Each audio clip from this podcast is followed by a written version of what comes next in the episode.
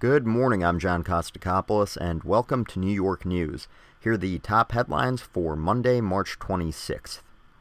As the budget deadline of April 1st looms, the governor and legislature must come to terms on several key issues and do so promptly.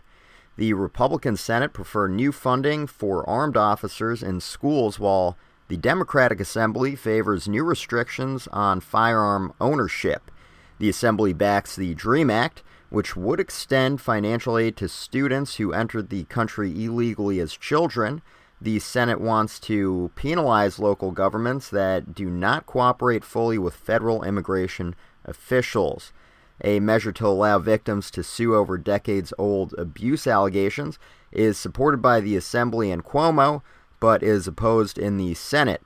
We've held approximately 100 hours of public budget hearings, said Senate Leader John Flanagan. Now we must finish the job. The State Attorney General's office is investigating a nonprofit foundation associated with the NXIVM Corporation that allegedly sponsored human behavioral studies without any apparent oversight, according to court records. The nonprofit Ethical Science Foundation, founded by Claire Bronfman, has been ordered by a state court to turn over all documentation about the research. The Attorney General's office is also requesting financial records from the Ethical Science Foundation. The de Blasio administration warns that Governor Cuomo's value capture plan would divert a portion of new city property taxes to the MTA to help fund mass transit improvements, would cost the city $290 billion over 35 years. This proposal is only good for Andrew Cuomo, said de Blasio spokeswoman Jacqueline Rothenberg. MTA President Pat Foye said the city would keep half of any new property taxes generated by subway improvements, while the MTA would get the other half to help fund capital projects. The city would have $300 billion in new tax revenue. It does not have now, Foye said. Uber and other ride hailing apps have reduced the value of taxi medallions from over $1.3 million to as low as 160,000. As a result, lenders have suffered a loss of collateral value, and borrowers are quote unquote upside down. The value of a taxi medallion is less than what they owe the vendor.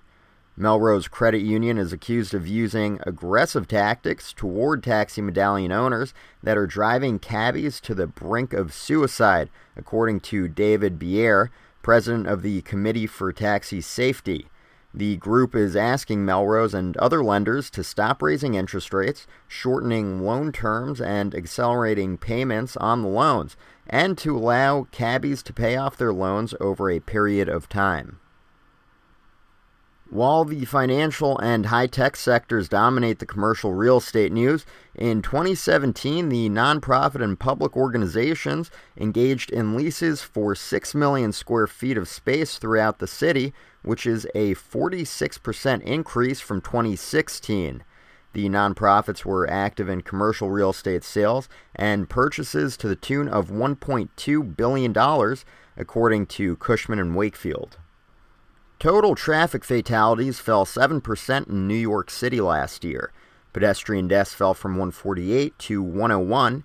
However, more drivers, bicyclists, and motorcyclists were killed in accidents, according to a report released by Mayor de Blasio's office. In 2014, the mayor initiated his Vision Zero, a 10 year effort to reduce to zero traffic deaths has so far produced a 28% decline in traffic fatalities and a 45% drop in pedestrian fatalities, according to the report.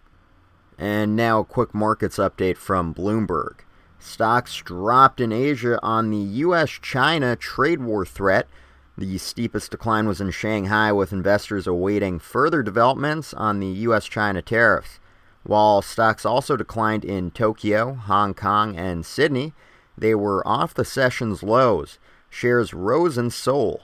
Treasury Secretary Stephen Mnuchin told Fox News that he's quote unquote cautiously hopeful the top two economic powers will reach a deal to avoid the tariffs U.S. President Donald Trump ordered on at least $50 billion of Chinese imports. And in sports, the Knicks will visit the Hornets, and in hockey, the Islanders will host the Panthers, and the Rangers will face the Capitals. In baseball, the Yankees will take on the Braves. Thanks for listening to New York News. Tune in tomorrow for a new episode. In New York, I'm John Kostakopoulos.